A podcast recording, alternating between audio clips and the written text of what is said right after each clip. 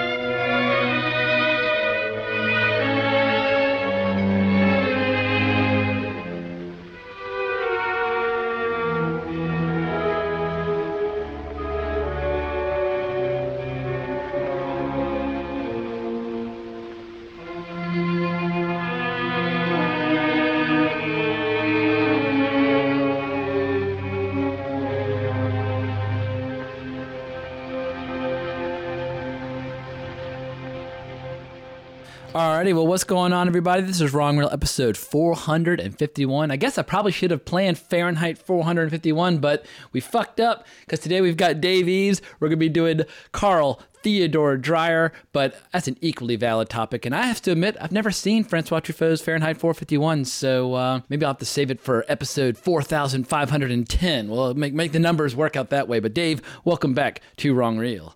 Thank you for having me. I can burn some books if you really want me to in order to stay uh, topical. But I have also not seen Truffaut's uh, for, uh, Fahrenheit 451. It's one of the few early Truffauts I've not seen. Yeah, people never really seem to call attention to it, apart from the fact that it's the, the famous adaptation of Ray Bradbury's book. But I've seen a hell of a lot of Truffaut from the 60s and 70s, and I just keep delaying that one. I, I don't know why. Maybe because I've never met someone who's like, oh my God, that movie's going to change your life. It's incredible. It's one of his best, best movies. People always mention like 10 other Truffaut movies first. I feel like it really falls within the gaps because one, it's not like a favorite of Truffaut fans that are looking for his French New Wave stuff, and it's not supposed to be the best adaptation of the book, so it falls through the gaps of the book fans. So it, it, it it's kind of, I don't know, I, I'm kind of actually more curious to see it now because it's going to be an oddity within both realms of the uh, the filmmaking world. I tried watching the HBO adaptation last year, and I lasted about 10 minutes before I, it's like, thanks, but no thanks. Moving on. I, heard- this is I heard they were making it, and I, I didn't even realize it was done yet until it, like I saw it uh, on on the shelf somewhere at a video store. It's like, oh, what is this? Yeah, I think it dropped into the pond of uh, the ocean of content out there and left very little, uh, a, very, a very small ripple. It had very little cultural impact. But you know, it's when you ha- when you have these great old fashioned kind of dystopian sci-fi books, it's real hard to get it right and make it relevant in 2019. So. Well, before we get into Carl Theodor Dreyer, let's talk a little bit about you. What have you been up to? What podcasts have you been appearing on? What flicks have you been watching? What are your thoughts on current events, whether it's uh, Steven Spielberg ranting and raving against Netflix or the Oscar winners? Like, uh, what, just what's going on in, in your overall movie consumption? Well, I, I will first start off by plugging the new podcast network that I am somewhat part of. I don't have my own podcast. I, I am a, forever a podcast guest. But as you know, James Aaron West of Criterion Now has teamed up with the Magic Lanterns, Cole Ruland, to launch the 25th Frame Podcast Network. Everyone should be checking it out. It is shock to the brim uh, with film related podcasts criterion now uh, like i said magic lantern uh, good times great movies uh, john lobbinger's uh, film baby film Movie silently if anyone knows her from twitter uh, fritzi kramer is launching her own podcast about movies silently. Yeah. Oh, her, her first episode is fantastic. The movie Silently podcast. I just checked that out. So definitely everyone should check that out. Uh, I have been on a few of the main line episodes where we're talking about new Criterion releases and just general goings on about film. Nothing too nothing too recent. They did an Oscars episode, but I couldn't join for that. But definitely, uh, definitely something that I feel uh, excited to plug. Yeah, Um, I skipped the Oscars entirely this year, and it did not alter my sense of calm in any way, shape, or form. I think I'm just going to skip the Oscars entirely from now on because when I was in college, my obsession with movies had nothing to do with awards or prestige, etc. It just had to do with great filmmakers that I'm fucking obsessed with and trying to maintain that love and that passion. I think as you get older, it's it's like trying to stay in love with like a spouse. You got to find ways to kind of you know nurture the garden a little bit. And I I, I think I'm going to remove the things that annoy me, and I'm going to uh, emphasize the things that give me pleasure. And so uh, yeah, I'm going to start looking much more at things that like Arrow Video and Shout Factory and Criterion, focusing on the, on the cool stuff going on. But is there anything cool on the Criterion calendar coming up in the next month or two that's got your Criterion fanboy side all giddy? Oh geez, let me actually look at their website to remember. I, the one thing that I'm really excited about, Jackie Chan is joining the Criterion Collection with Police Story one and two. Those are good I, I feel like that's a very bold choice that I'm super excited about. Um, there's a lot of things that uh, I, I'm behind on some of their releases because I've been waiting and waiting and waiting for them to do a flash sale, which they typically do in the middle of February, to keep up with things. Um, I am this close to having all of their Blu-rays now, and literally like a couple flash sales and a couple Barnes and Noble sales from now, I will have them all, and I, I can back down and just buy them as they come out. Um, and they are they're trying to make that hard for me. Gotcha. Well, I saw the Blue Velvets coming out in like mid-April or so. That that'll be a big one. Yeah. Oh, end of May actually. That End that is a, a that was not my first I, not first choice. I would not have expected that to be coming out so soon from David Lynch. I know there's been a lot of people wanting uh, uh, Lost Highway from him, myself included. Whereas something like Blue Velvet's already had a pretty recent release. Um, but I, I think they're going off of what David Lynch once put out more than anything. I think that he has a lot of creative control over how his films are uh, released in a physical media sense and how they are perceived by the population at large. Gotcha. Yeah, Lost Highway always reminds me of the first time I ever got ganged up on by fellow film lovers was over Lost Highway. I showed up for my History of Film Part 2 class in a state of altered consciousness due to herbal jazz cigarettes with the intention of saying nothing, doing nothing, just disappearing. And but before class started, they're having a debate about Lost Highway, which had just been released. And I was just ignoring them and just kind of in my own little world. And suddenly this girl whirled on me and goes, "And I bet you liked it." I was like, I was like, uh, yeah, I loved it. And the teacher was just sitting down. I was like, well, James, tell us why you liked Lost Highway. I was like, oh no, this is going exactly the opposite direction that I wanted things to go. And so I was trying to fumble through this inarticulate, idiotic explanation of why I liked Lost Highway. I should have just said, I think Patricia Arquette's fucking beautiful. All you can go fuck yourselves. But I didn't come up with something that clever at the time, and yeah, I just got absolutely ripped to pieces because the entire class just uh, they they all despised the movie, and the teacher said, "Well, I thought the first half hour was borderline brilliant, but the rest was absolutely awful." I was like, "All right." I so bet they I- all love it now. that is very true. Twenty years later, twenty-two years later, that movie I think has aged very well. Oh yes. Oh yes. Well, speaking of something that's aged very well, the career of Carl Theodor Dreyer, a director who doesn't have a huge output, but his career perfectly dovetails with and coincides with the early days of cinema. He's one of the great pioneers. He was working like in the teens, doing scripts and titles and so on and so forth, and slowly but surely shifted gears into becoming a filmmaker in his own right.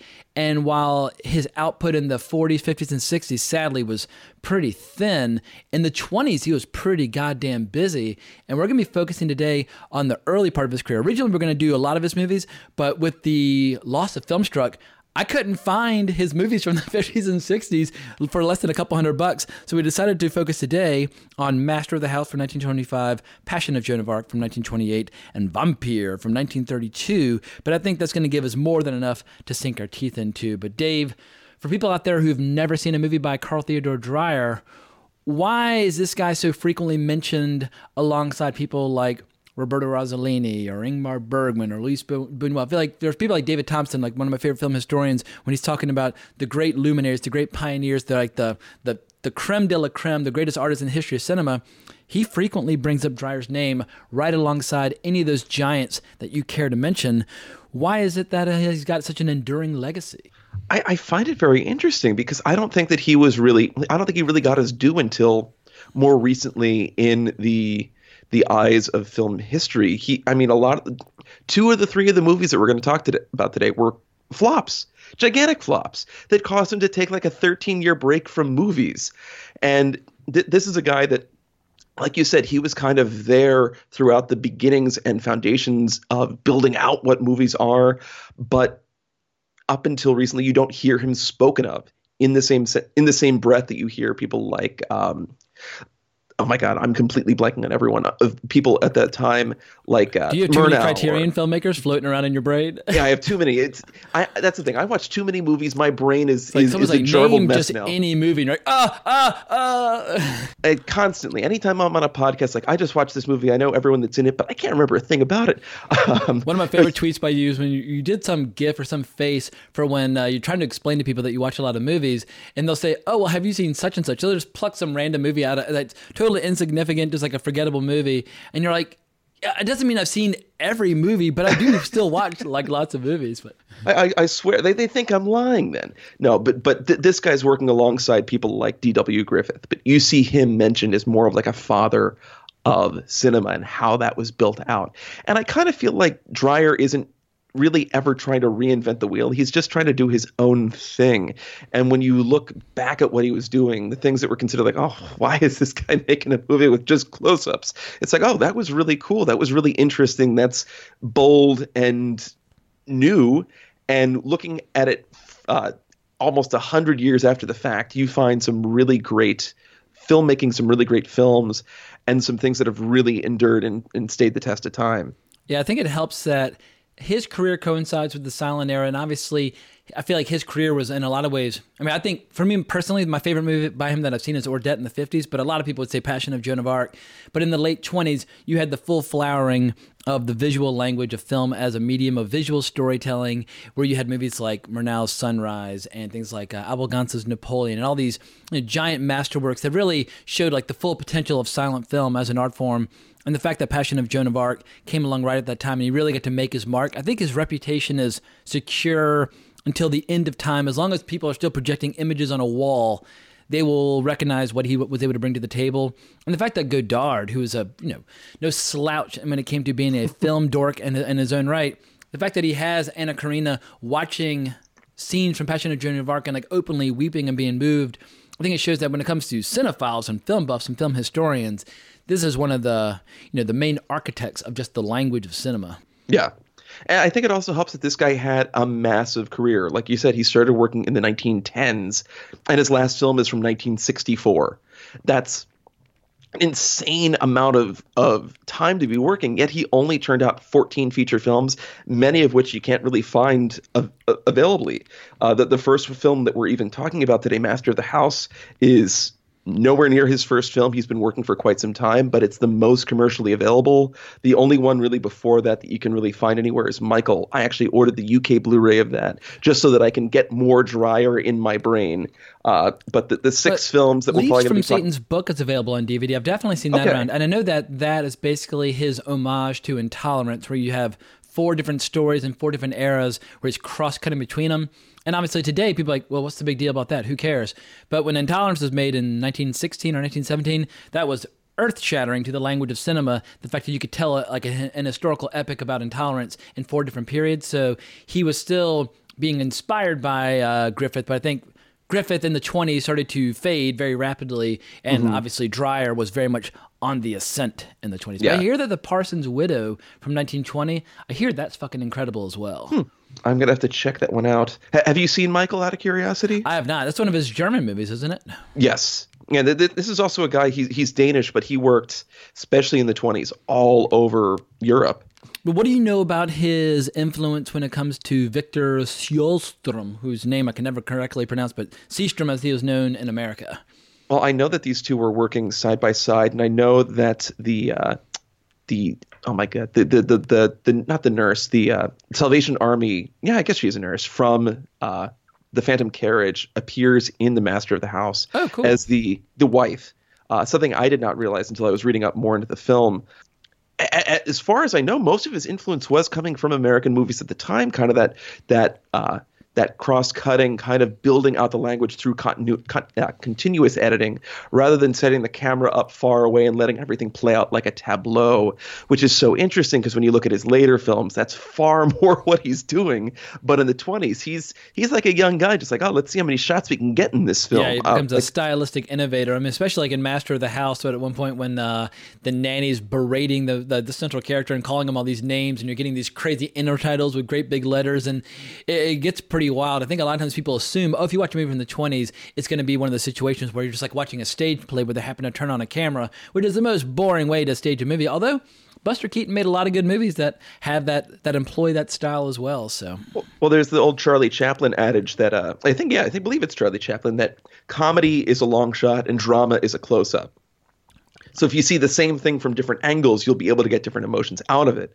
And Dreyer was clearly not afraid to get the camera right up in someone's face. Yeah, absolutely. I mean, obviously, a passion. I think Passion of Joan of Arc is probably the best use of close-ups in movie history. I think it's probably. I mean, it's a movie where they built some huge giant set for some astronomical sum of money, and he proceeded not to shoot any of it and just kept the camera up in his actress's grill for the entire movie. But it worked. And he so- said, no makeup. "Yeah, no makeup." Yeah, it's such a. I mean, I'm sure his producers were pissed at the time. Oh, they but were, it, it created a huge lawsuit. That's part of why, because he wanted to make Vampire the year after Passion of Joan of Arc, but couldn't because he was tied up in legal battles with the loss of money over Passion of Joan of Arc because he built these giant extravagant sets that were barely showcased. Gotcha. Well, what do you know about his Lutheran background? Because I feel like when we're talking about Danish filmmakers or Swedish filmmakers, this I think everyone assumes it's a lot of like religious austerity that's going to like imbue the work of these directors. But what are your thoughts on his kind of his cultural background and how it applies to his choice of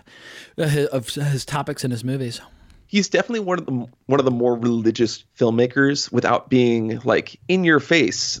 It, it's weird. It is kind of in your face, but not like where I feel like I'm being preached to. His films are some of the few religious movies I really genuinely enjoy, like Ordet and Passion of Joan of Arc, are as close to religious experiences as I can get, not being the most religious person myself. And it's very interesting that he was so religious himself because he was born out of wedlock from uh, an affair between a pastor and uh, oh my goodness, was it just a a, a parsonage at the uh, at the church where the pastor was? He was put up for adoption, uh, adopted by parents that did never for, made him forget like oh you're adopted you were born out of sin and yet this man who This is you my adopted just- daughter, Margot Tenenbaum. you would think that he would grow up kind of with a disdain for religion and society at large because of how he was treated, but he he almost has this very interesting outsider approach to it that allows him to be very genuine uh, about it all. Yeah, I know with um, Paul Schrader, he wrote that book Transcendentalism in Film, which is all about Ozu, Dreyer, and Bresson, and those like three guys were all like like you know Paul Schrader's main idols as a as a young film goer, and it's when the fact that he's clustered those three together. It's always made me a little nervous about exploring the movies too much. I'm like, oh my god, am I gonna get just like a, a, tidal wave of religious austerity, you know, just like washing over me? But I find Dreyer's movies to be the exact opposite of the how his movies like the, the stereotype about his movies. They are in, insanely passionate. They're incredibly emotional. They're not necessarily super plot driven, but goddamn, if you pop in Passion of Joan of Arc or Vampire, and you just sit back, it they just completely suck you in. I had a, a bit of a strange experience with Master of the House because I went and saw Climax yesterday, the new Gaspar Noé movie. and Climax, The, the exact opposite of a Dreyer film. Climax is drugs and like bisexual dancers and bloodshed and like public urination and just murder and mayhem and incest and it's just like club music. I mean, it's just a two-hour roller coaster, overwhelming experience. And I came in from that and turned on Master of the House. I was like, "Ooh boy! All right, we got to shift gears here. We got to kind of get into a different mental place in order to get where he's coming from." And I'll admit, for like the first 20, 30 minutes, I was struggling a little bit. However, once the drama really gets underway, I started cracking up like a madman. So, for people who have not heard of Master of the House, what is the premise of this story? So, Master of the House, which is uh, I don't want to say bastardization of the Danish title. The Danish title is Honor Thy Wife. I'm not going to even try to pronounce that in Danish. Uh, it is about a a family, a married family, husband and wife with a few kids, uh, and their daily routine. Uh, despite the fact that the husband has lost his business in post-war Europe, uh, he still demands all of the title and air that the master of a house deserves. So his wife is working tirelessly to get his his uh, slippers, make sure his shoes are properly cobbled, make sure his breakfast is ready on time, to the detriment of her sanity and uh, ability to sleep and her well or her, her health, uh, so that he can still pretend to be the man that he was when he had that job. And he is a grumpy, terrible person at the beginning of this movie. He is comically villainous to the point where at the beginning it's just like, Do you want your meat hot or cold tonight? Cold. And then later that night he comes in and says, oh, I guess you couldn't be bothered to warm up my meat. And I just remember thinking, who would ever want cold meat to begin with? But this guy is just that much of a of a jerk that he is going to be the worst person possible. And this is a film it's not a revenge movie. It's not like they're going up to try to be like oh we're going to teach him a lesson and then leave him by the curbside the entire premise is that his old nanny, who is still very friendly with the family, and her mother, the the, the wife's mother, conspire to to get these two back on the right track because they know they love each other very much. So they need to get the the wife to leave for a bit so that he can learn more about what she goes through in her daily life and respect her again.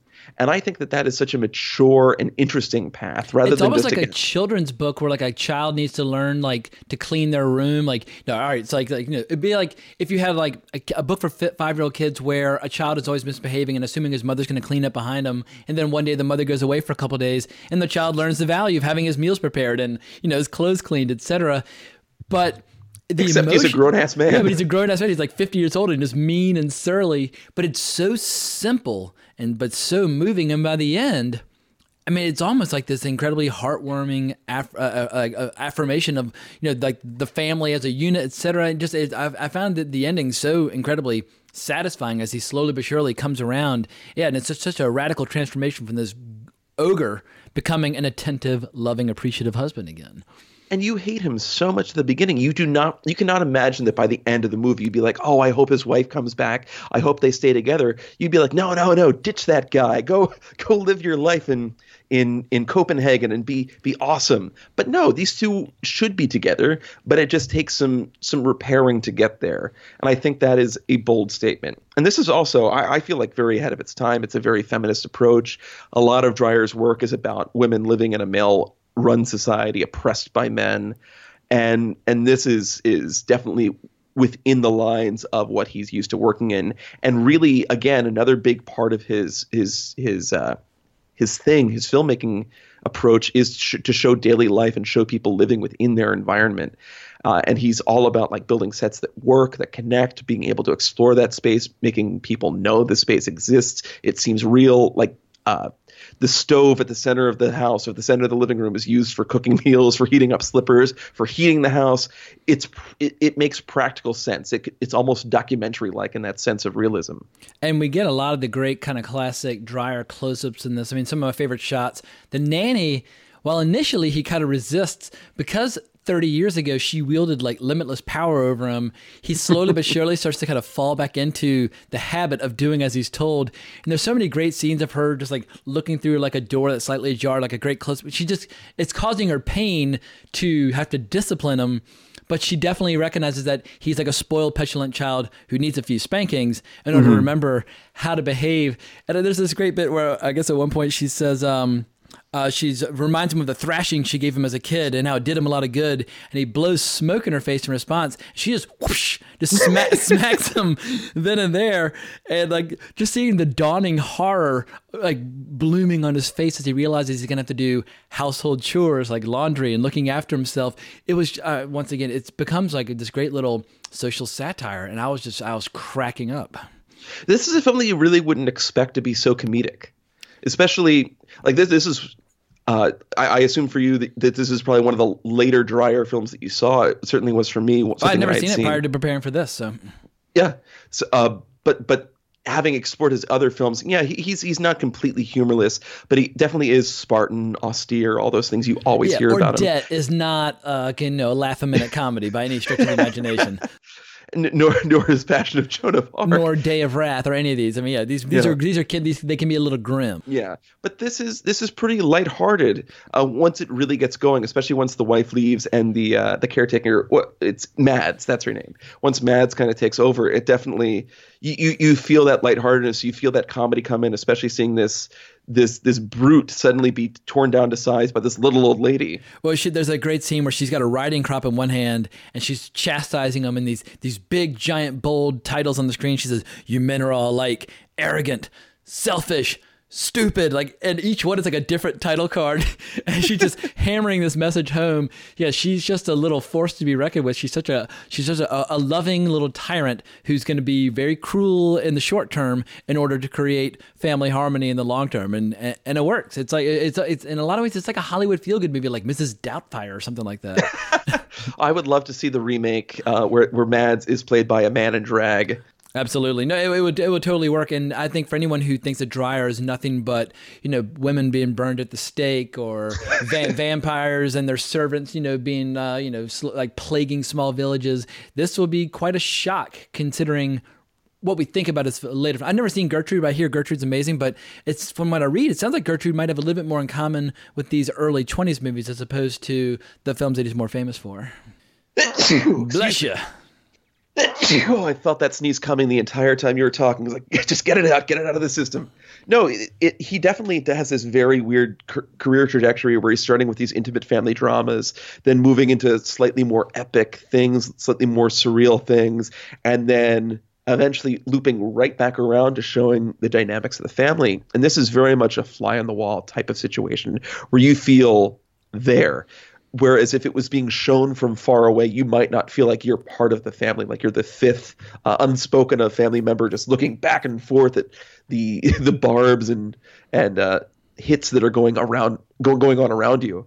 Um, and, I also think it's very interesting. It's almost like that uh, uh, Christmas Carol type of redemption story where uh, the husband's probably understood to a degree about two thirds of the way into the movie. If the wife came back then, they'd probably be okay for a little bit, but he might fall back into his habits. But they really need to hammer the point home. And her, his wife. Who, who was actually away at an institution because the second that her, her housework stops, they say that it was like the, the one thing binding her, her fragile mental state together. Suddenly she becomes very ill. Yeah, that sense of purpose was keeping her going. Yeah, the- yeah. The purpose was keeping her going, and there's the question of, oh, is she going to make it back? Will she even want to come back, even if he is redeemed? But she comes back, and she's in with it with her with her mother and the caretaker. They have her hiding in a cabinet, and she's kind of watching to see exactly how much he's changed. And that's that's when that that great thing, like oh, all men are alike, and uh, Mads even makes uh, the husband stand in the corner so that there can be the reveal that the wife is back. And it's this this great like okay we're we're not going to let this guy get off easy. He's got to really make sure the lessons learned. Absolutely. It was that old expression that's going to hurt me a lot more than it hurts you, but it all comes from a place of love. Mm-hmm. Yeah, I thought it was absolutely thrilling. I mean, it's not. If he had only made this in the 20s, he would not be looked back upon as one of these giant, uh, cowering icons of international cinema. But it's a great supplementary film. If you're already a fan and you've kind of run, because he did, did make a lot of movies, if you're already a fan and you want to just explore more of his work, it's great to see what he was, where he was on his way to The Passion of Joan of Arc, which is in only three years later, 1928. But with Passion of Joan of Arc, he really makes that big jump from good filmmaker to one of the legends.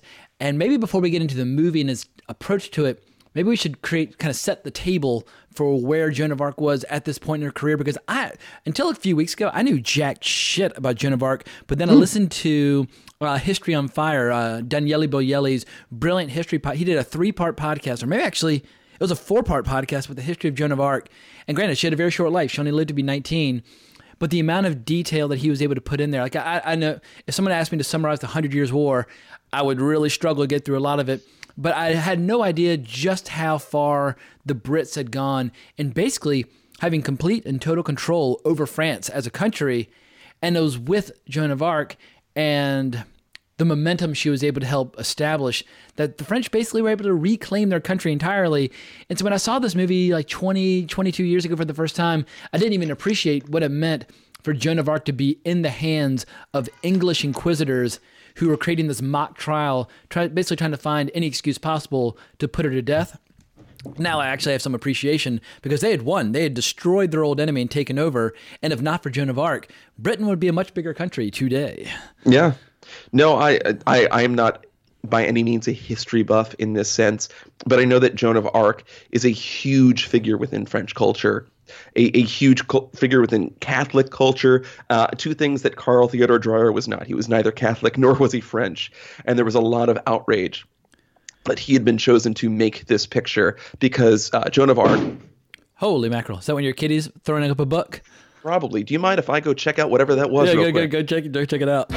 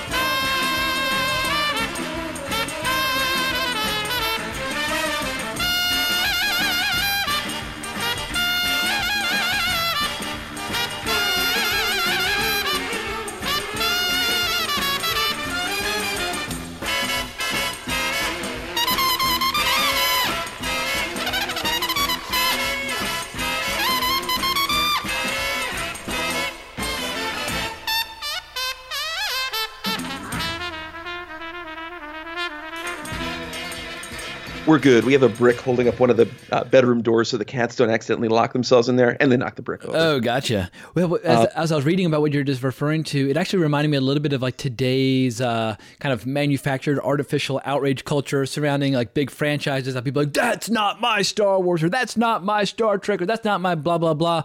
But here you have people who are saying that because he's neither Catholic nor French, that I think um, he, that someone by the name of John jo- Jose Frappa said, whatever the talent of the director, and he has it, he cannot give us a Joan of Arc in the true French tradition. And the American star cannot be our Joan. This is when they thought it was actually going to be a different actress. Cannot they be our thought Joan. Lillian Gish was going to be brought yeah. in. It was a rumor that had been started. She, she must be wholesome, lively, shining with purity, faith, courage, and patriotism. To let this be made in France would be a scandalous abdication of responsibility. So it just shows, yeah, the more things change, the more they stay the same. Nearly 100 years ago, people were still having arguments about the appropriate take on certain franchises and movies. Yes. So, so as, as I had said, Joan of Arc had just been canonized by the Catholic Church. So this is like at the height of Joan of Arc fever, probably in the gotcha. 20th century, um, and, and someone that everyone in French culture was revering. And here we go. We have this uh, Lutheran Danish filmmaker jumping in, and he did a lot of research to try to get it right. And he's actually going against the the real transcripts of her trial in order to make this as accurate as possible. And this movie it, it almost feels like a true crime story because that's kind of what it is. You're taking the actual transcripts, even though her her her uh, her inquisition took place over like 18 months. Here it's pictured as taking place over one day, uh, one really grueling day. I can't imagine her going through this for 18 months. That must have been horrible. But uh, that was the goal. Taking, they wanted to wear her down and get her to try and they were trying to make her say something that would be considered blasphemous that would give them a green light to do what they had planned on doing all along anyway. Exactly, and you you see that kind of within this this context as well. They're trying to to take her, this person who who by all means might just be mentally ill, but it's How really making you, you as, but it, it's taking you as a viewer regardless of your religious background and making you believe, yeah, this this person is right in doing what they're doing. I'm not French, I'm not Catholic, yet at the end of the film, like how how could they do this to this hero, this person that is truly guided by moral justice, that is trying to help her people, that is trying to do the right thing. It'd be like the Brits rounding up our founding fathers and burning them at the stake. Yeah, because they they they wore women's clothes. I don't know. I don't think any of the founding fathers. You know, they're taking J. Edgar Hoover and burning up at the stake. But also, like it, only 25 years after her death, when she was burned at the stake, there was an inquisitorial court authorized by Pope Calixtus III, and they examined the trial, they debunked the charges against her, pronounced her innocent, and immediately declared her a martyr. So you would think it's one of those things where, oh, it takes us centuries to realize what a horrible atrocity this was, burning her alive for something that was totally, uh, you know, she's just fighting for the freedom of her own people. But it's it's actually a rare example of where it only took like a little bit of time before people realized this was a complete, total sham trial, and everyone was in the wrong. And yeah, so just she might have been misguided, she might have been mentally ill, or who knows, maybe she did have divine inspiration. We will never know, but. Mm yeah, it's it's just an absolute tragedy what was done to her. And apparently, when you when you read the actual transcript, according to Daniele Bolelli, just out of her own innocence and purity, but also just her the strength of her beliefs, she would say these things that were so profound and so wise. You could see the inquisitors kind of tripping over their own feet and almost like sometimes having to like kind of catch themselves, like, "Oh my God, what she just said, that's fucking incredible." All right, we got to kind of regroup. We got to, re-. but it's like twenty or thirty guys who were constantly strategizing and organizing against her, or she's just one person who day in and day out getting more tired, more frustrated, more beaten down. It's actually incredible that she lasted as long as she did. Yeah, I think it also goes to, to, say something that these are people that are trying to find fault with her from a religious background. These are these are religious scholars. These are the the best and brightest, and yet she is more religious, more sanctimonious than they could ever be at the age of 19 as a woman in a society once again very male driven. And I think it also says something that it's it's 30 men ganging up against a a, a teenage girl trying to to make her admit fault in what she's doing. I mean, that's one thing Bolelli goes uh, into over and over and over again, like the idea of a teenage girl living in the field with thousands of soldiers in the 1400s and how she wasn't some, and somehow avoiding being just like raped and eviscerated and like eaten alive by just savages on a daily like her entire story it truly is one of the most awe-inspiring chapters in all of uh, European history. And I just feel like kind of an idiot that I've been neglecting it and ignoring it as long as I have. But for people out there who are curious, look up on iTunes History on Fire, Daniele Bolelli. I mean, he's one of the best historians out there. He has this outrageously thick Italian accent, but he does it in English. but the accent makes the history so delightful. And he does like chapters on like Roman gladiators and all kinds of good shit. But his uh, his piece on Joan of Arc was particularly gripping.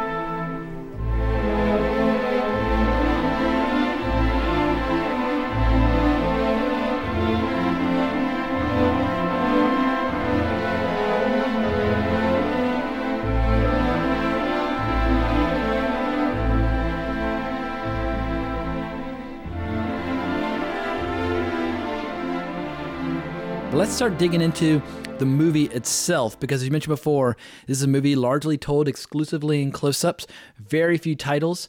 But what I just learned is that apparently we're, we're looking at the outtakes. Like the original movie was totally lost. He No, kinda, this this is actually the original movie. It was found in a mental institution. When was it? In the eighties? I uh, thought that I- was a complete print of what was because in 1981 the the film was found in the um, Gaustad Hospital mental institution. But apparently, after completing the original cut of the movie, he learned that the entire master print had been accidentally destroyed. So, with no ability to reshoot, he re-edited the entire film from footage he had originally rejected. So what we see is actually his masterwork. Because what happened, the, the chain of events and the, the destruction of this movie, which happened over many different decades. First, he he finished it. Then he had to give it over to France, and they said, "Oh, we got to cut this. We got to cut this." Then they gave it over to the church, and they cut more out of it. And he was not happy with this, uh, and audiences didn't like it. Uh, critics seemed to like it, but audiences did not. Then it was destroyed. Then it was found to be gone. So then he had to rework it for further showings from the outtakes Gotcha. based on the notes from the the state and from the church. Uh, and then that further, especially like in the 40s when when silent films were kind of really out. Silent films are awesome, by the way. Everyone should watch silent films. They are amazing. But at the 40s, after the advent of sound, there was this huge movement against silent films. Like, why would we ever want to go back and watch these? Similar to uh, when Ted Turner tried to colorize black and white movies in the 80s, trying to erase this part of film history. He said if Orson Welles had known how important Citizen Kane would have, was going to be, he would have made it in color, according to Ted Turner. So uh, there is. Hold on, I'm gonna. I, I have Wikipedia open because I was never going to get all the names correct. But the for the longest time, the existing version wasn't even his second cut. It was the what is this dude's name? The Lo Duca cut, which is taking excerpts from the second version of alternate takes, cutting out the intertitles, adding in subtitles, and adding in narration in order to make it more palatable for modern viewers at the time. Yeah, like Charlie Chaplin in City Lights. He and not sorry, not City Lights with uh, Gold Rush. He Gold added Rush. in voice voiceover narration over Gold Rush. But because that's the version I've seen more than the other, I'm embarrassed to admit I actually when I watched the Gold Rush, I watched the one with the voiceover, even though it totally betrays the fact that it's a fucking silent movie. but it's what you're used to at Yeah. the same time. Yeah. But the, the version that uh, in Vivre sa vie that uh, Anna Karina is watching on the screen is the Lo Duca cut, is my understanding. Because for the longest time, that was the only version that existed.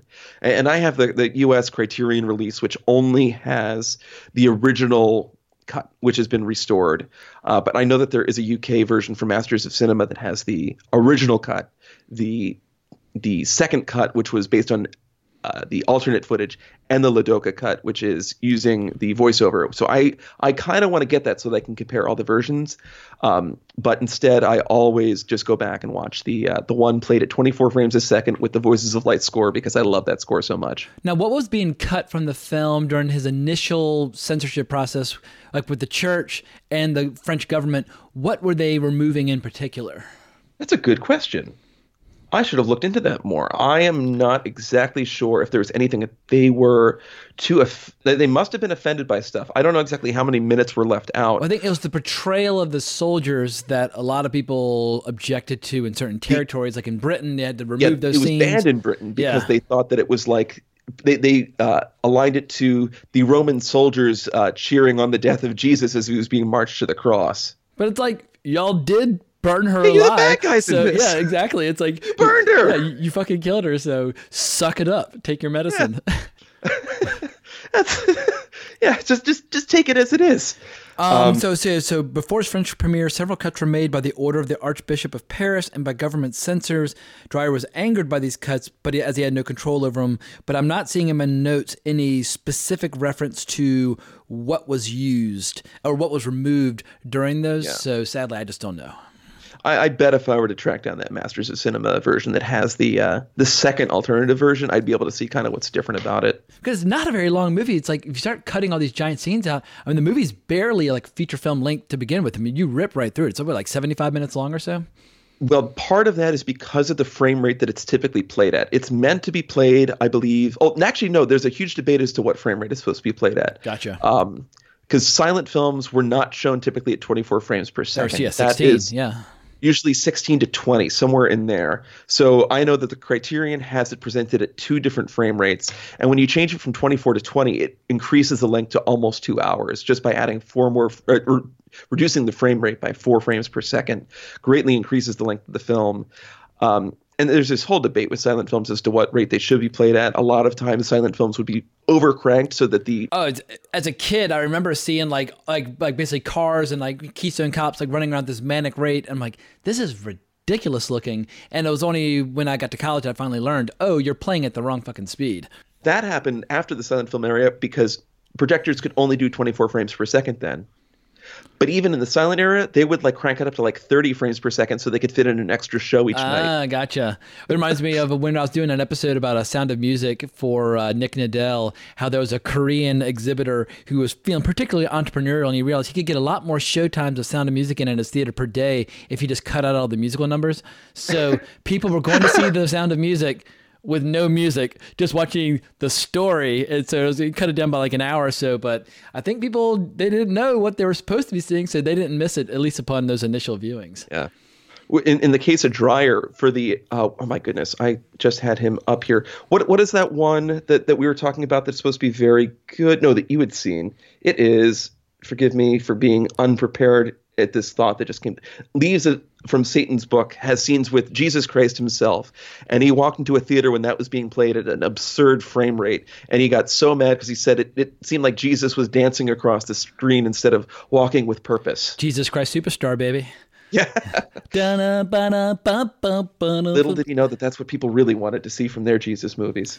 Well, let's talk a little bit about the technique employed in this flick because while it is famous for its close ups, it has a lot more going on in there as well. I think one of the most astonishing sequences for me is there's a scene where Joan of Arc is being threatened with torture, and you have this astonishing montage of these spinning wheels of spikes. And I feel like if you have not seen these kind of sequences before, you kind of don't even really get what silent movies are all about. But this is like whether you're talking about Fritz Lang or F.W. Murnau or whomever, this is like the essence of silent movies as as a as a visual art form, and it just creates a certain emotion that I love movies of dialogue. I'm, I'm a big fan of story structure and dialogue and all those wonderful things.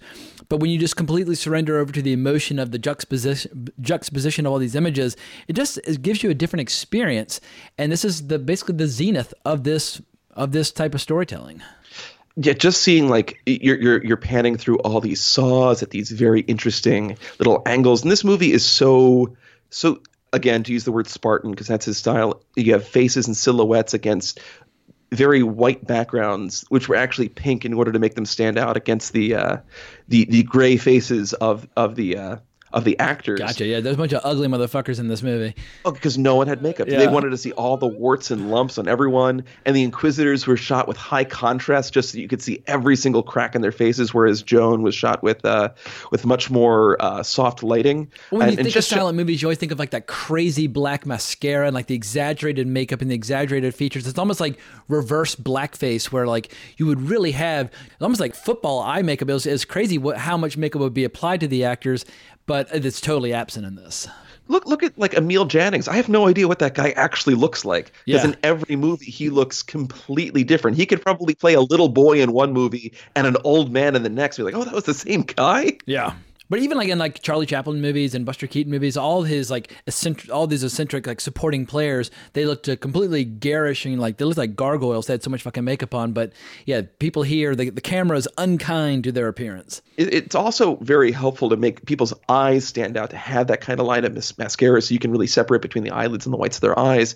But in this, it it works somehow, and part of that is because Maria Falconetti, who is I think this is the greatest film performance of all time. This is only like her second and last movie. She was a comedic actress from the stage who didn't even want to do this and had a horrible time making it. Uh, her eyes are just wide and so full of emotion the entire film. Uh, and, and, that's really what sells the scenes, like the scene of torture that you were bringing up, just seeing that spinning wheel, seeing the saw, seeing all these torture devices. She's never actually tortured in the scene, yet for some reason you feel as though you've been through everything. And I want to know what horrible things that wheel would have actually done. I, I can only ever see that being used to murder someone, not to extract information. Anyone that gets close to that is just going to die. Put like someone's arm in there and just uh, kind of grind it up a little bit, and then uh, yeah, I guess whatever's in there, they have to just like hack it off at that point because you probably can't like unwind it and like get your arm back out. Uh, put it in reverse. Uh, and, and even that scene, like she she becomes ill after that, just from seeing that torture, and they have to do a bloodletting scene where they actually got someone like, hey, who, who I can almost we puked. I, I can watch. I can watch weird shit. I mean, I've seen many an offensive, inappropriate movie that shows very graphic content. But when something's and they use a body double for this, but when something's real, like uh, if I get my fingerprint finger pricked the doctor, I nearly faint. Like I can't handle doctor shit. And when you see them squeezing the blood out of that vein, and oh god, I I I, I could feel my bile rising up. You got to get your biles back in order. Maybe we need to do some bloodletting for you. Absolutely, put some leeches on my eyeballs, and yeah, get you get, get my bodily humors back in their regular state of uh, you know equilibrium. Then then you'll be ready to be burnt at the stake. Absolutely. Yeah, if you're gonna go gonna go down, go down in style. But there's I mean there's movie I feel like there's no movie that's probably elicits more pity from the audience when they're shaving her hair off and her hair is sticking to her face because of all of her tears. And this is once again all technique and historical importance aside, this movie's just got so much emotion. And I feel like whether you're a four year old child or an 80 year old film connoisseur, it's the emotions of this movie that you're going to respond to. and uh, like even beyond all that that we like it's it's so pared down. I feel like that's a big part of Dreyer style. Like okay let's see what we can take away and still make it work and somehow that makes it work better. Even in his later films he's he would go through the sets and be like no we don't need this. We don't need that and here you have faces against a white background and yet there's still some some sort of magic there, there there's a there's a shot where joan of arc it's fairly early on in the movie where, where they're trying to convince her to to sign that, that she's a heretic that she lied about everything. And there's just sun going through a window creating the shape of the cross on the ground. And she's like no no god is still out there. God is still with me. And it's creating this sense of like you could really see it either way. Either there's genuine religious uh, interference here upon her that she's actually guided by God, or she might be maybe a little bit mentally ill. In either case, she did not deserve the treatment brought to her. But it's being yeah, the done. victories with- were still victories, irrespective of what was what was inspiring her. yeah. And, and and despite the fact that his next film is loaded with special effects, there, there's nothing really that special effecty of this aside from maybe burning a, a body at the stake, Which not a real is person. so fucking convincing. It's Yeah. like Ken Russell's The Devils has a great burning at the stake scene. This one's got one got one that's right up there with it. And I love during that sequence where they start worrying about like the public kind of rising up and you get this cool bit and you see this a lot in silent movies like Abel Gance did this a lot in Napoleon where you'd almost like put a camera on a swing or like um FW Yeah. Murnau does this in uh, Last Laugh where you just swing the camera like just like like, a, like an actual like child swing but they're dropping these flails out of a window and the camera swinging back and forth. I was like that is so fucking wild and so self-conscious. And you just never see that those kind of weird camera movements at all anymore. They always are much more kind of smooth and controlled. And I just love the fact that they're like no fuck it. We're just going to swing the camera like a like a madman. But it captures the I guess the the motion of how those weapons are employed once they actually are used in combat. It, it feels surprisingly modern as well because I, I, I think the general perception of silent movies is we're going to put the camera like 30 feet away from the actors, lock it down, walk away, let them do their thing. Yep. Throw in some intertitles. This is a fast paced, moving movie. And it's. You, you could get whiplash watching this thing. It's so quick, especially with those swinging scenes and the fact that as she's being burnt to the stake, that the tensions are so high that you really feel like a war is going to break out right then and there on this lavish set that he had built that actually connects to each other. Like like we said before, that even though this film is all shot in close up, he wanted this to feel like a real place that people could walk through. He he said his, explanation to his financiers were that's how I'm able to get the faces to look so realistic because they feel like they're really in a place. There's no there's no artifice here. It's all true. It all feels real. And he wasn't afraid to use a lot of non-actors, which we'll be getting to in Vampyr. But quick question: When was the Battle of Agincourt? Was Henry V's invasion of France part of the Hundred Years' War? Because I'm embarrassed to admit, I, I have no. It was that 1300s? Like maybe 100 years before this, or when the hell did that all go down? You have reached the limit of my knowledge of the Hundred Years' War right then and there. Yeah, I mean, the Hundred Years' War, man, obviously, it's a big, long war, and it wasn't always constant, but obviously, there's a, a lot of chapters. But it's, uh, my understanding is that we're basically now discussing the final chapter in the Hundred Years' War, which kind of left things precisely where they were at the, at the beginning. It feels like France and Britain fought each other tooth and nail basically for like a thousand years, and it wasn't until the 20th century that they finally like, you know what? Maybe we can take a break from killing each other constantly. Because basically, up through the time of Napoleon, they were always finding excuses to go to war over something. Yeah. and now they're friends. Yeah, I guess. I guess yeah. To to a degree, they got the channel. You can hop on the train Yeah. in London and pop out in Paris. So you got to get along to a degree to have the channel. Exactly, exactly. Well, any final thoughts on the Passion of Joan of Arc before we move on? Because obviously, when it comes to whether you're talking to cinematographers or filmmakers, whatever the case might be, this is one of those movies like Persona or like Eight and a Half, like Citizen Kane, that when it comes to top 10 lists are the most important films in film history. No matter who you're talking to, if they know anything about film history, this is a movie that comes up quite a bit. So I want to make sure you have an, every opportunity to share your love for this particular film. I, I I absolutely love this movie. It, it is one that I've seen maybe more than I, I may have seen this movie more than most of other movies I've seen. And I remember the first time I saw it was in a European history class or Euro- European cinema class in college. One of the first uh, big European cinema movies that I had seen. Uh, and I remember the professor saying like it's silent, it's all close up, and the entire room is just like, oh, Oh, boring. You can we watch something else? And even I was among them. And by the end, I was enraptured by it. It is so good. I I I was sad that in preparation for today, uh, in all my other research, I was like, oh, I hope I have an extra 80 minutes to just watch this again. It is that good that you can watch it on repeat, and it's amazing every single time you watch it. If you have not seen it and you've listened this far to the podcast, sorry we spoiled that she dies. You probably should have known that already, but watch it right away. It is it is so good. Yeah, believe the hype. It lives up to its reputation, and I feel like there's you know there's anywhere from ten to hundred movies that are the building blocks of the language of cinema as we know it, and basically just the the the backbone of international cinema. And this is right there at, at like the core of the most important movies ever made. And it's one, it's very easy to get carried away with hyperbole. But I don't think you can overstate the case in terms of what this movie has meant to so many, so many great people who've gone on to have incredible filmmaking careers of their uh, in their own right. Agreed. And again, amazing that this was such a flop. And I think a lot of just like we said, the the the, the fanboyisms. Not that they're really fanboyisms back Toxic then, toxic fan culture. the toxic fan culture destroyed this this movie. too and much its- and its mansplaining. Yeah, Carl Dreyer was mansplaining the story of Joan of Arc, and the French objected. He he was he was Lutheran splaining. Exactly. He was Lutheran splaining. Well, let's shift gears to his next movie, Vampyr, which is one of the most unusual, groundbreaking, distinctive original horror movies ever made. And unlike most vampire movies, it actually manages to carve its own path with with its own lore. Like for me, I took a Slavic folklore class at UVA as a second year, and there's so many different variations on the vampire mythology. I think it's a crime that so many of our vampire movies basically all go back to the same source material of Bram Stoker's Dracula in terms of what we think of as vampires. And I like it when vampire mythology gets a little stranger and goes back to its roots a little bit more because there's a lot of variety in terms of how you can portray vampires and we're so locked in on like vampires don't exist so you can make them whatever the fuck you want them to be like filmmakers should feel like the ability to have some creativity and flexibility and I think Dreyer with He with Vampyr made one of the most interesting horror movies of the 1930s, if not ever. Yeah, I agree. People are very weird when it comes to vampires because there's such a stringent set of rules. Yeah. And th- this is trying to just invent its own rules and ignoring rules that don't benefit the story. Um, but I- I'm sure we'll get, get into that as we discuss it. All right, so for people out there who have not seen Vampyr, what is the the gist of the story? Where did the story come from, and what's going on? Because it's it's quite unusual.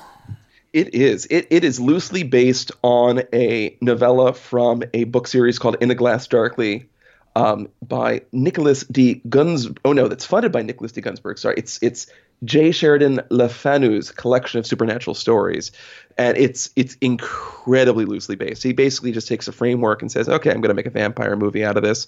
And up until almost the end of the movie, it's like I don't even know what to call this. Uh, it was going to be like the, the the journal or the strange dream of, of Alan Gray or uh, something like that until he decided I'll just call it Vampyr. It's a cool title. Uh, and he was inspired. He he had he had liked this story idea and started trying to immerse himself in all these mystery stories and noticed a bunch of common trends like doorknobs turning without knowing who's on the other end and shadows moving in the dark and said, "Oh, that's fun. Let's make a movie on that." And this really feels like a shoestring production, almost like he's just gathered a bunch of friends over for a weekend and decided to shoot this thing in like his haunted old house that he found. And it's so cool. and the most important ingredient: find a rich eccentric who has dreams of being an actor, who's willing to finance the whole movie as long as he gets to play the starring role. But if I hadn't known that the lead actor financed the movie, I wouldn't have he's he's not he's not a weak point in the movie. He actually does a pretty goddamn good job. So when it comes to wealthy eccentric entrepreneurs who want to finance horror movies, they actually kind of got lucky. They they got in terms of who ended up starring in the movie. It's not like he tried to exert any creative control over what Dreyer was doing. Dreyer had complete freedom, and he wanted it to, to finance this independently. After everything he went through with Joan of Arc, and the legal battles that ensued afterwards, he wanted a break from that. He wanted to just make his own movie without as low budget as possible. There's no sets for this. It's all filmed on location in in Paris. Almost no professional actors. I mean, it's just a bunch of scrubs. Yeah, he the the guy that plays the doctor who has such a great look. He someone found on the subway and asked him if, if he wanted to be on a movie, and he just looked at them blankly, like I don't even know what you're talking He's about. Incredible. Somehow tracked. He's yeah. so good. But what I really like about this period is the strange goat gland movies, as Guy Maddin describes them. Back in the late 20s, you had a lot of movies that were originally shot as silent movies, but then they would go in and add a few like musical numbers or scenes with dialogue so they could be released as a sound movie. And the reason they're called goat gland movies by Guy Maddin is that a long time ago, these people, in order to give men their boners back, they were actually opening people up and surgically implanting goat glands into their bodies in order to try to give them virility again. And it did not work, and it made people really sick. yeah, that sounds like something that would kill someone. Yeah, but that's why he calls those silent movies that are converted like that goat glands, and there are a lot lot of them from the late twenties, but this one feels like it because most of it looks and feels like a silent movie, including like these lengthy. I mean, once again, I'm a lore whore, and the lengthy descriptions that we see of all the vampire lore in this movie are absolutely riveting. But they're basically just glorified intertitles on steroids. But there is dialogue, so I feel like this is a goat gland movie in the in the best sense of the word he he didn't really want to make a sound movie. I think he felt pressured because he knew the tide was turning. This is 1930s, and Europe was not prepared for the advent of sound that had swept through America. Uh, so France did not have the technology to do sound movies. They didn't shoot any sound on set. They just had the actors move their mouths along to uh, ger- the dialogue in German, French, and English, and they never even finished the English language version of this. Um, and, they recorded the sound later in Berlin because Berlin actually had the sound stage uh, to to do that with. Um, so he he knew going in, let's do as little dialogue as possible, but let's add in as much as we can. And I think it actually enhances this movie that it is still a quote unquote sound movie because we don't have someone coming in later adding their own score. There's a lot of scenes in this movie that are just almost completely silent. You just have that popping and clicking of of a soundtrack without anything under it, of footsteps, of people walking, of this pre-recorded sound, and it creates this really moody cool atmosphere of this dude walking around in all these abandoned places with these shadows moving that don't line up with the people with them and all these just funky, cool, really shoestring budget special effects that worked so well at the time period of 1931. And what was the approach that they used to create that kind of misty look in the photographer? The photography they used some strange uh, approach. They did a test where they held a piece of gauze like three feet away from the lens in order to make it look uh, super washed out. Because originally Dreyer wanted it to be super contrasty, and the the, the camera or the cinematographer was like, oh, try this, see what you think, and he loved it. So they did the entire movie through a piece of gauze. It makes it so dreamlike and otherworldly and supernatural. Like I, I mean, I really love the movies by James Whale and Tod Browning made in Hollywood in the 30s, but when it comes to style, atmosphere, tone. Vampyr is light years beyond anything being done in Hollywood at this particular time. You could you could make a solid case that this entire movie is a dream because and it even says we're not sure what happened because Allan Gray, our protagonist, w- was basically like a supernatural hunter trying to go through Europe finding supernatural things. So he's been so steeped in the in the lore, he falls asleep. He dreams that a man comes into his room and leaves a package saying to be opened upon my death. Then wanders out and somehow finds the man die uh, at the hands of of some spookiness. So you could make the case that he has dreamed this entire thing, that he is so steeped in this that he it's his imagination getting away from him and he even falls asleep later in the movie and is very ineffective as a protagonist Yeah, but I love the fact he's basically a nerd. He's a he's a supernatural nerd. He loves the occult. He loves folklore, and he's just traveling around on kind of like a, a supernatural vampire vacation, trying to discover forgotten lore. And sure enough, he hits the fucking mother load, and I I, I love that. and he doesn't even kill the vampire basically a no-named kind of servant of the house finds the vampire who happens because there's a book that he's finding because again he, he happens upon this house. The the patriarch dies. One of the daughters is gravely ill and has mysterious bites on her neck. Um, and there's a few uh, weird characters he's met along the way a, an executed criminal with a peg leg the the amazing looking mustachioed doctor and this mysterious woman uh, marguerite is her name i believe who in this book that he's reading about vampires happens to have the same exact name of a vampire that haunted a village that was already dispatched with. Uh, and after the vampire died, everyone mysteriously returned to health. So after the doctor uses his blood to to try to revive this this dying daughter, and it comes to one of the greatest lines I think I've ever heard, um, where where Allan Gray, who is at the brink of passing out, says, "My blood is missing," and the doctor responds with, "Don't be silly, it's just over here." It's like, lot of good it just me over there. That's classic. It, it's such a good like dark comedy bit. Like No, that's like fearless vampire killers. Like that, that, that's you're you're at that level of comedy. And so after he's passed out from blood loss, uh, he has this terrible vision of, of being taken away by these ne'er do wells in a coffin, buried alive, basically. It's a Yet- brilliant sequence. The camera's inside the coffin, looking through that pane of glass, and you get this. It's such a terrifying, claustrophobic moment as the coffin's being carried, and we're looking out of the coffin, and then you get that great close up of his face with the just completely wide eyed with terror. It's some of the most gorgeous stuff I've ever seen. Yet he does learn a piece of information that is crucial that that the the other daughter, the one that has not been bit by the vampire yet, is being held captive by the doctor and is able to save her because of his vision. But while he's having this dreamlike vision, the the, the servant is finding out where the vampire is and getting the stake and bur- bursting into the coffin, all that fun stuff.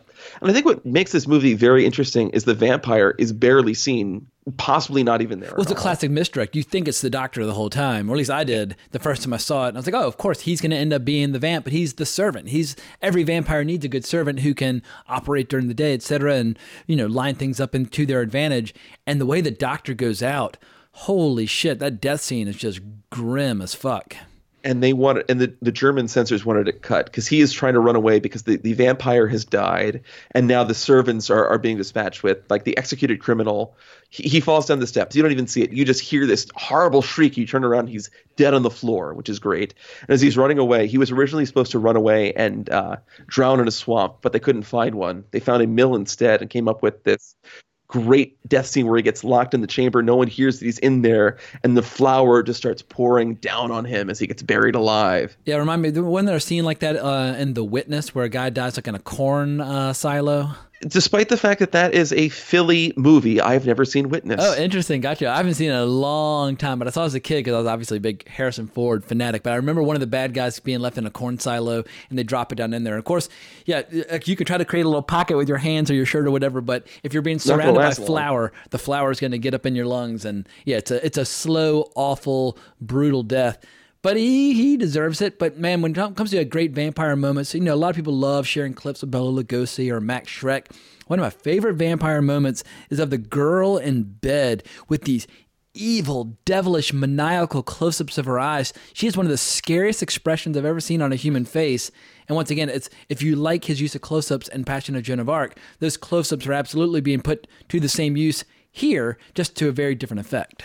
Talk about three completely different movies that that were almost made in in succession. There was only one movie between Master of the House and Passion of Joan of Arc, which I have not seen. But the, the I, but but yet you can still see a style kind of a throughway here, even though he's trying to employ more tricks than he would in the other oh, different kinds of tricks, less more, more flashy tricks here that It's are like really George. Méliès, like in, in terms of like he's experimenting with the form, with like shadows and human bodies, kind of going their separate way, almost like Peter Pan in a lot of ways, and then finding the way to come back together. But the shadow play in this is delightful. Yeah, I, I if if any movie could feel like a like a carnival haunted house. It's this movie. There's something about it that's so playful and stylish. I would love to just like have a party and have this playing in the background. I feel like if you played this in the background at like a, I have done Halloween, that. I've been there, You've done done, that. that. Halloween, like 04, 05, and I still lived in LA. I was going out in Koreatown. A buddy of mine had a house over there, and a bunch of us were meeting up over there, but we were pre gaming, kind of getting. I think we were even drinking fucking absinthe. We were using like the sugar cubes and the fire. We were I mean, we were getting shit faced, but we wanted to have movies playing in the background, and so first we had Nightmare on Elm Street playing, but I was like, guys, this movie's atmospheric and weird as hell. It, you don't need to really pay attention, but you'll just anytime you look up and look at it, it'll be pleasing to the eye. So we threw in Vampyr, and it perfectly set the tone. Yeah, I, and I feel like if you do that, people are, are one by one going to just get sucked in because it is so atmospheric, it is so moody, and like you said, you, you don't need to follow along with it to know what's going on. It is it, it is pure carnival ride, And so many It's- great shots. Like you know, you're always posting gifs from this movie, but whether it's like the person digging out like the, the grave with like the skull popping out, or the guy with the giant scythe sitting by the Mm-hmm. water. I mean, just there. This movie is just overflowing with iconic shots. Mm-hmm. And even the title, it, it just like as it just warbles into frame, Vampyr. It makes you high. You are Now, I mentioned this in Pre-Code Hollywood Part 2 and in Part 1 how something about early 30s title cards, the opening of the movie, I feel like I'm taking drugs. They give me so much pleasure just seeing the weird look and style of the way they present the movie. But the first like 10 seconds of this flick absolutely just fill me with delight. yeah. And and again, another short movie, like the whole what seventy two minutes. Yep. it's delightful the whole way through, even though it's it's uh, death and gruesomeness along the way. It's it's still completely and utterly fantastic, and I, I don't know. I, I would love to just experience what it must have been like filming this. They they all lived. All, apparently, it was not the most fun filming experience. They were all living in the chateau where the uh, where the sisters, the one- the one haunted by the vampire's bite, were living, and it was not the uh, the the most warm or uh, dry place to be spending Most horror couple. films are hell to make, like Texas Chainsaw Massacre, Evil Dead, etc. I mean, just the experiences the crew have are far more horrific than anything being put on the screen. but you know what? I'm glad they they they went through it so I could enjoy it. And, and I, th- this was another movie that was a huge flop. I mean, it was up against things like Frankenstein and Dracula, which are from a Beloved source material and got brand name recognition, and obviously the resources of Universal to promote. Yeah, and from a thousand feet away, those movies are more flashy. They're, they're, they're more enjoyable. But but I'm going to say that Vampyr is a better movie than both of them. As much as I love the Universal monster movies, Vampyr is fantastic and was maligned in its day and poorly reviewed. Uh, people were trying to cut out the, the gruesome death scene in the flour, and it was so poorly reviewed that meant that, that Carl Theodor Dreyer had a complete mental breakdown and had to go to a mental institution. Very nice. He should, he should have made a documentary about his experiences. I'm sure it would have been delightful. But apparently, people were absolutely terrified by it. It was the first film to receive an H certificate in the UK for H for horrific films which are likely to frighten or horrify children under the age of 16 years. I want to see every H movie ever. exactly. ever reviewed. Absolutely. But when Tom's talking about the, the making of the movie, um, apparently for the uh, the dank doctor's surgery and its abandoned, dirty look covered in cobwebs, the way they did it is they broke a bunch of jam jars on the floor and left the room shut off for a little over a month to attract various bugs and, and, and insects. like you could go in there with special effects, or you can just let nature kind of run its course and create your special effects for you. And I, I just love that kind of ingenuity where sometimes the cheapest, kind of cleverest solution can end up being the best on, on the screen. I- feel like some sort of union would shut that down today. Like whether you're doing, doing something um, like kind of uh, unethical toward the uh, toward the insects, like kind of pump faking them and teasing them. I, I think it's more of an OSHA thing. Like, oh, you can't go in there without a gas mask now. Gotcha. You, you've created a biological uh, hazard. Non-union independent films, you can still get away with murder. As, as long as long as you got a rich guy that's acting in your movie financing, Absolutely. and he had to go by a pseudonym because his his, his family didn't want him to become an actor. Absolutely. They thought, oh, if I just use a fake name, they'll never know it was me. he was running off to join the circus basically and he, Yeah. his family he didn't want to bring any shame to his family but when it comes to just looking strange and, uh, and otherworldly I, I love his appearance i love his expressions i think he does a damn good job like just when he's lying in bed and he's locked the door but somehow the door just opening on its own opening anyway the, the dawning horror on his face really works well. And that's that's something i'm totally freaked out about. Like if you're saying it you think you're safe in your bed and some weird creepy old dude just comes into your room that's fucking scary. Yeah. Hold on, my computer is deciding to open up a document. Okay, for a second, I thought that it was going to start installing an update and restart, and that was going to be terrible. Oh, gotcha. We are good. Now, where would you place this film in the context of what some other movies that were being made at the time? Like you've got Luis Buñuel, L'Aigle d'Or, if that's I can never pronounce that movie, but uh, the Golden Age, and then of course you got Jean Cocteau's Blood of a Poet. You've got a lot of really wildly experimental avant-garde movies being made in uh, Europe in the early 30s. Do you think Vampyr belongs in that same family, or is it kind of doing its own thing in another corner of the universe? I, I really think it's doing its own thing in its own corner. I don't think there's another movie quite like this. It and I kind of feel like you could say that about a lot of Dreyer's things. It kind of exists outside of the usual film film history, even though he is a contemporary of all those other uh, of Buñuel of Cocteau. He's he, he marches to the beat of his own drum. And, and something that i just figured out today it, it always blows my mind when i see like oh these two movies were made the same year. Going back master of the house came out the same year as battleship potemkin. And for some reason that blows my mind because master of the house feels like this fully formed thing that that that that just existed within a, a series of films that had already been built up. Yet battleship potemkin feels like a revolutionary uh, display of editing. And yet Master of the House feels like it's just as competently edited, like almost like Battleship Potemkin came 20 years before it to, to influence it. I, I really think Dreyer does his own thing and does it so well, and I think that's kind of why outside of film nerds, you don't hear him spoken of that much. He is like Ever. the film nerds Ever. director. Yeah, no, even amongst film nerds, I think there are a lot of people out there who've never seen a single one of his movies. Yeah, may, maybe Passion of Joan of Arc if it was being shown in a in a, a film class, but definitely not uh, Master of the House, probably not Vampyr, and certainly not the three other films that we're going to be uh, Oh, there- discussing. There are probably some weirdos out there who have seen Vampyr that are just horror buffs, and they've just they've seen every horror movie out there, and they're finally like, let's look under this last rock, this strange, unusual movie from the 1930s. It wouldn't surprise me if there are a lot of people who are horror buffs who love and adore Vampyr, but have no idea who made it. Probably. Uh, and probably those same horror buffs would not be into Passion of Joan of Arc Yeah. or Master of the House. What about DPs? What DPs is he working with uh, with these movies? Don't remember his name. I'd have to bring that up. The same director of photography that did Passion of Joan of Arc also did Vampyr, which are Rudolph Mate or whatever his name is. I am doing a very bad job of confirming. I've got my IMDb open. Uh, cinematography, Rudolph Mate. You are much better at remembering names than I am. Well, I, that's from my days of reading comic books. I'm a lore whore, as they say. I'm, I, I like all the minutia and the detail, but in any case, so yeah, he obviously works with some great DPs, and I think Carl Freund, who became a director in his own right, also worked with them uh, on one of his flicks. Let's see what Carl Freund. Carl Freund, like he directed like The Mummy and things like that, but he also was a DP on like, like John Huston's Key, Key Largo, which you and I have discussed. But hang on one sec. So Carl Freund, cinematographer. Oh shit, he's got 180 cinematography credits. Let's see if because he did like the Last Laugh and stuff like that. Oh, he did Michael. So he did he so he did work with um, Dreyer there. He must have been kind of part of uh, the German period for for Dreyer. Yeah. And Rudolf Maté went on to Hollywood. He did things like uh, To Be or Not to Be, uh, Lady from Shanghai, Nice. Gilda. Those are good ones. Those are all good ones.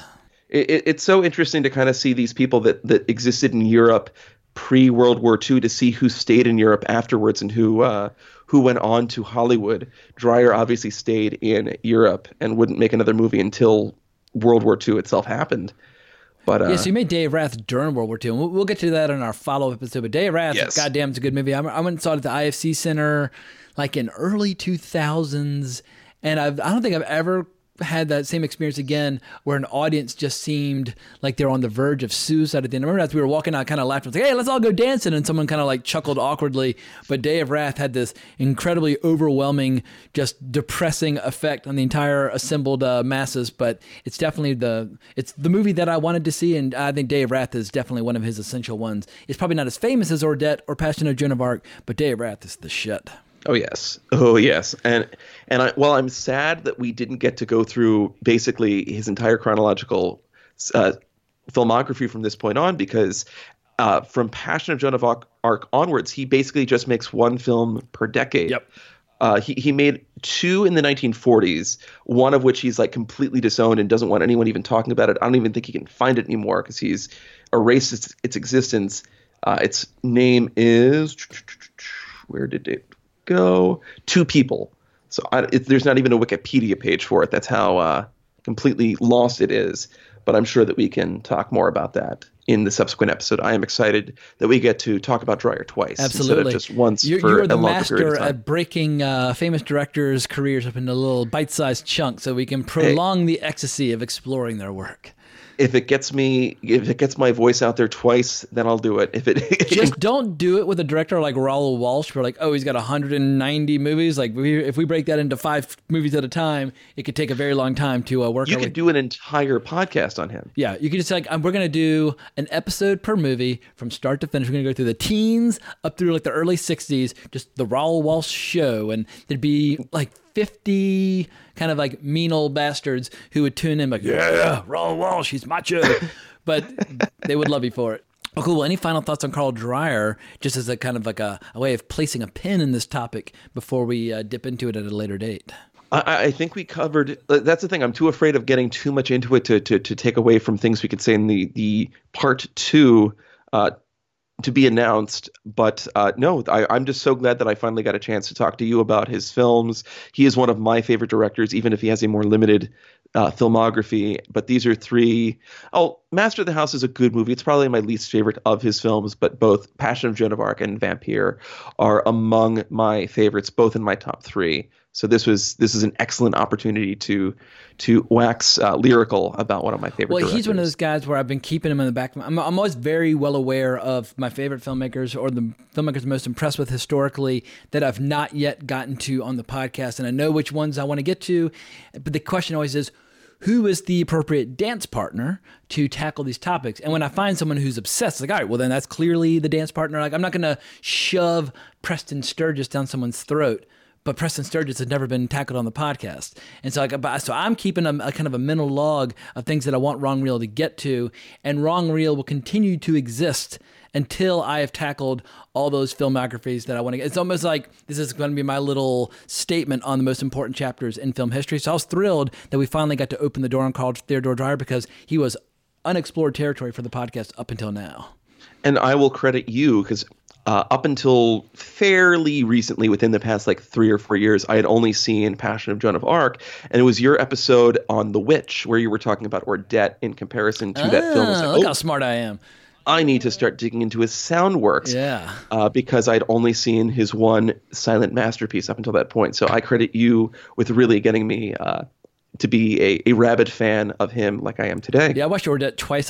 Criterion has this great box set that came out in the early 2000s, and I rented it from Laser Blazer on Pico Boulevard in LA back in the day. And uh, I just I ended up watching that and not none of the others in the box set. And now I'm like, well, goddamn, I should have watched Gertrude at that time while it was readily available. But now, sadly, all these movies are very difficult to find.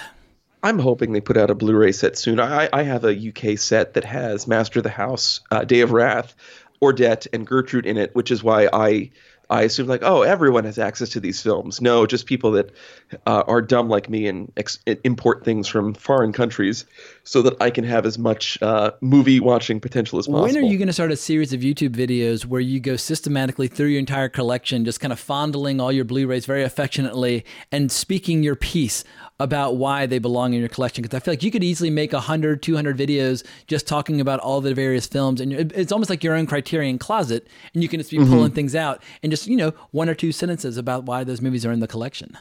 That is a daunting task. I, I do feel like a lot of channels do exist out there already where people hold up their criterions and talk about them. It's like, I haven't watched this yet, but I like the box. uh, I, I I don't want to to It's like jump into boys with their action oversaturated figures. Exactly. I don't want to jump too much into an oversaturated market as is. And, and my own, if I had a better editing computer now, my, my, my iMac, which is now 10 years old, has died many years ago. If I had a better editing setup, then I would perhaps be more tempted to do something along those lines. But who knows? Who knows what the future will bring? Gotcha. Well, the future will definitely be bringing Carl Theodor Dreyer part two at some point down the road. But can't thank you enough for pitching this topic. Can't thank you enough for coming back on board. And yeah, it's been like three or four months since your last appearance. So uh, always a pleasure getting the great Dave Eves to rant and rave about some old movies on Wrong Reel. I am I am happy to be back and uh, happy to return in the future whenever uh, we get more Dreyer available uh, via any means rest in peace filmstruck where most of his films could have been found up until today Absolutely. Well, where, where can people find you online if they want to geek out about movies? if you want to geek out about movies with me which you can always do i am at cinema versus dave on twitter uh, also cinema versus dave at uh, on Letterboxd that is cinema vs dave i'm currently digging through some looney tunes box sets where i am uh, causing waves saying that da- daffy duck is the greatest cartoon character of all time That's, which is fair. Especially the I- ear- I- early Daffy Duck, were it was so fucking weird. Where he would like woo woo woo, like we do the, like these strange sounds, and he had like the round head, and he would kind of bounce around in his head. He was a completely different character when he was first introduced compared to what he eventually became. This kind of surly, kind of sour rival to Bugs Bunny. See, I like the surly, sour rival. I, I love how arrogant and egotistical he is, despite the fact that he never wins. He he always believes he is deserving of winning, and something about that that like that just complete inability to recognize his true talents and who he really is within the hierarchy of the Looney Tunes universe is what really I think makes him shine, especially in something like Duck Amuck, where where he is being torn to shreds by the animator. Yeah, and turns out to be Uh, Bugs Bunny. Ain't I a stinker? yeah. and, and yet yet he believes that he is the star of the show, even if he cannot uh, even control his own vehicle to stardom. No, it's one of the best short animated films of all time. You know, breaking the fourth wall breaks within fourth wall breaks, etc. But D- Daffy Duck just having a fucking meltdown on the screen, falling to pieces, going insane, and it's just Bugs Bunny fucking with him the entire time. And even as like a three year old, it's still astonishing to watch. It's so delightful. And, and Bugs has no gain other than just having a laugh at him. Yeah. and and yet it, it completely destroys Daffy Duck. That's amazing. That that that is cinema. Well, we uh, Looney Tunes has also never been tackled on this podcast, so we'll put a pin That in that a- for a, a, a, That a later a- day. a massive topic, but. Uh, They only made a few thousand of them, not that many. Exactly. There, there's a few Blu-ray box sets out there which which contain some of the probably the more famous ones. But now that I've gotten back on that bandwagon after watching Space Jam, which is a bonkers movie, I cannot believe I saw that in the that theater in fruition. college. I saw that. Oh man, I was eight when that came out. I think Yeah. eight or nine. Yeah, it's Not not, not a good movie. new, new, but it is. It is crazy that it exists. I, I can appreciate its existence from that uh, '90s hubris. You, you will never get another uh, age of Hollywood hubris within making movies like that, like you did in the '90s. The age of Waterworlds and uh, Judge Dredds and Space Jams. Yeah, well, I, saw, I saw I saw I saw all these films, but going back to the whole Looney Tunes thing, a great way to break out pieces of it is to find certain directors who were part of the crew, like Bob Clampett and people like that. Like, all right, well, let's just mm. watch the Bob Clampett Looney Tunes and so on, and then you start to see, oh, this director had his own thing. In spite of the fact they're all working with the same sandbox and the same characters, they're different char- different directors uh, accomplishing different things. So yeah, I find that whole period of animation in the 30s and 40s to be the golden age of animation. There's so many brilliant things to uh, to uncover. Agreed. And, and obviously, uh, Chuck Jones is bringing his own style and a very modern look to it, and especially, he, he, I I would say he's really coming more into his own in the 50s. But I, I, I think I'm going to have to prefer the 30s and 40s stuff. Yeah, it's just weirder. It's like it just Yeah, it's, it is. it's more adult oriented, probably a little more on the racist side of things. If you every once in a while you're like, oh my god, I can't believe this was shown at theaters, but Uh, one of my favorite bits, not to get too far into Looney Tunes in a Carl Theodor Dreyer episode, uh, it's uh, the, the the one called A Tale of Two Kitties with these two cats that are clearly based on Abbott and Costello, and uh, the the Abbott character tells the Costello character, "Oh, uh, make sure you get give me the bird," and the Costello character says, "I'd give him the bird if it wasn't for the Hayes office." oh wow, damn, And like, oh, that's some that- that's some media savvy there. if I was a little kid, I never would have got Yeah, that. No, Uh, that that's was that's for adult- true film nerds. I know. Hang on, let me cough up my lungs and die here for a sec before I do the concluding concluding. I can't even say it. Concluding remarks. Mm. Alrighty. Well, we hope y'all have enjoyed this topic. Definitely hunt down Carl Theodor Dreyer's flicks. You will be absolutely stunned and delighted. No matter how much you might be interested in silent movies or horror movies or whatever, he's definitely he's just one of those guys where he deserves to be mentioned amongst the great legends of this craft. And sadly, apart from a very very small population of diehard film nerds, he seems to be largely unknown. So hopefully, this podcast has been a, a minor victory in the battle to preserve his legacy. But you can find us on Facebook, Twitter, my personal profile at colebrax. And if you want to hear me ranting and raving about movies and TV shows, you can check out my, uh, my YouTube channel, Geekin with James Hancock. I just reviewed the new Gaspar Noé movie Climax last night. So you can find my thoughts there. But can't thank you enough for listening to this podcast. But more importantly, as always, onwards and upwards.